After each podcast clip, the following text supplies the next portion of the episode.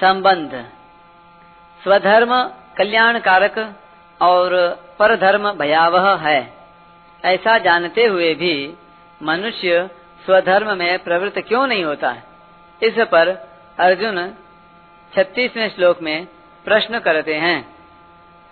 अर्जुन उवाच, अथ केन प्रयुक्तोऽयम्? पापञ्चरति पुरुषः।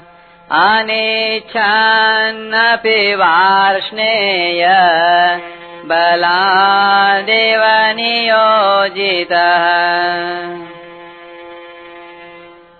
अर्जुन बोले, हे वार्ष्णेय फिर यह मनुष्य न चाहता हुआ भी ज़बरदस्ती लगाए हुए की तरह किससे प्रेरित होकर पाप का आचरण करता है।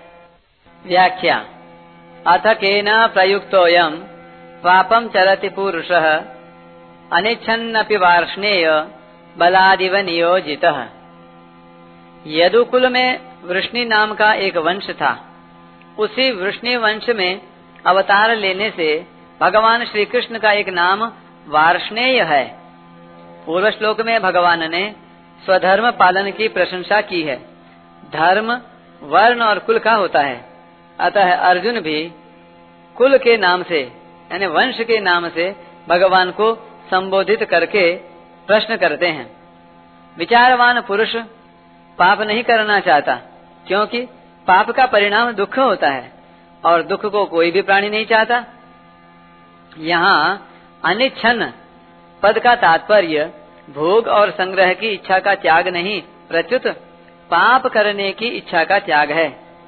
कारण कि भोग और संग्रह की इच्छा ही समस्त पापों का मूल कारण है, जिसके न रहने पर पाप होते ही नहीं। विचारशील मनुष्य पाप करना तो नहीं चाहता, पर भीतर सांसारिक भोग और संग्रह की इच्छा रहने से वह करने योग्य कर्तव्य कर्म नहीं कर पाता और न करने योग्य पाप कर्म कर बैठता है। अनिच्छन पद की प्रबलता को बताने के लिए अर्जुन बलादि व नियोजित पदों को कहते हैं।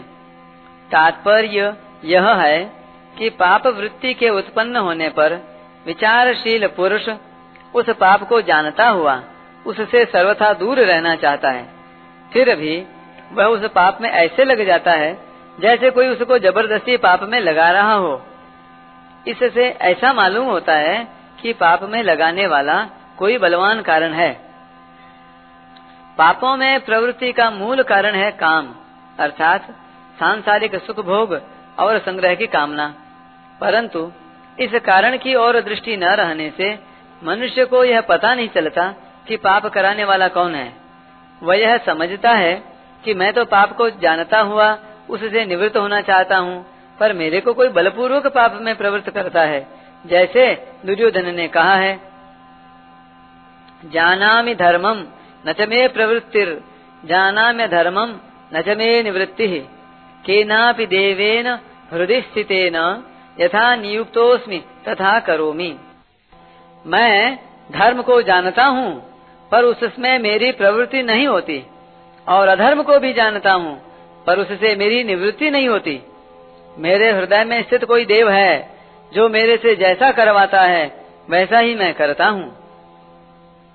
दुर्योधन द्वारा कहा गया, यह देव वस्तुतः काम ही है, यानी भोग और संग्रह की इच्छा ही है। जिससे मनुष्य विचार पूर्वक जानता हुआ भी धर्म का पालन और अधर्म का त्याग नहीं कर पाता। केन प्रयुक्तोयम पापम चरति। पदों से भी अनिच्छन पद की प्रबलता प्रतीत होती है। तात्पर्य यह है कि विचारवान मनुष्य स्वयं पाप करना नहीं चाहता। कोई दूसरा ही उसे ज़बरदस्ती पाप में प्रवृत्त करा देता है। वह दूसरा कौन है? यह अर्जुन का प्रश्न है।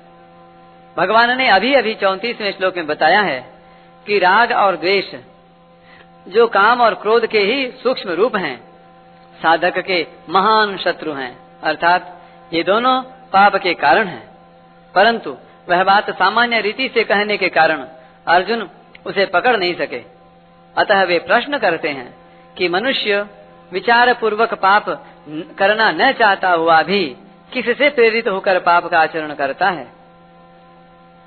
अर्जुन के प्रश्न का अभिप्राय यह है कि इकतीसवें से लेकर पैंतीसवें श्लोक तक देखते हुए अश्रद्धा, असूया दुष्ट चित्तता मूढ़ता, प्रकृति की परवशता, यानी स्वभाव की परवशता, राग, द्वेष, स्वधर्म में अरुचि और पर धर्म में रुचि इनमें से कौन सा कारण है जिससे मनुष्य विचार पूर्वक न चाहता हुआ भी पाप में प्रवृत्त होता है? इसके अलावा ईश्वर, प्रारब्ध, युग, परिस्थिति, कर्म, कुसंग, समाज रीति रिवाज सरकारी कानून आदि में से भी किस कारण से मनुष्य पाप में प्रवृत्त होता है?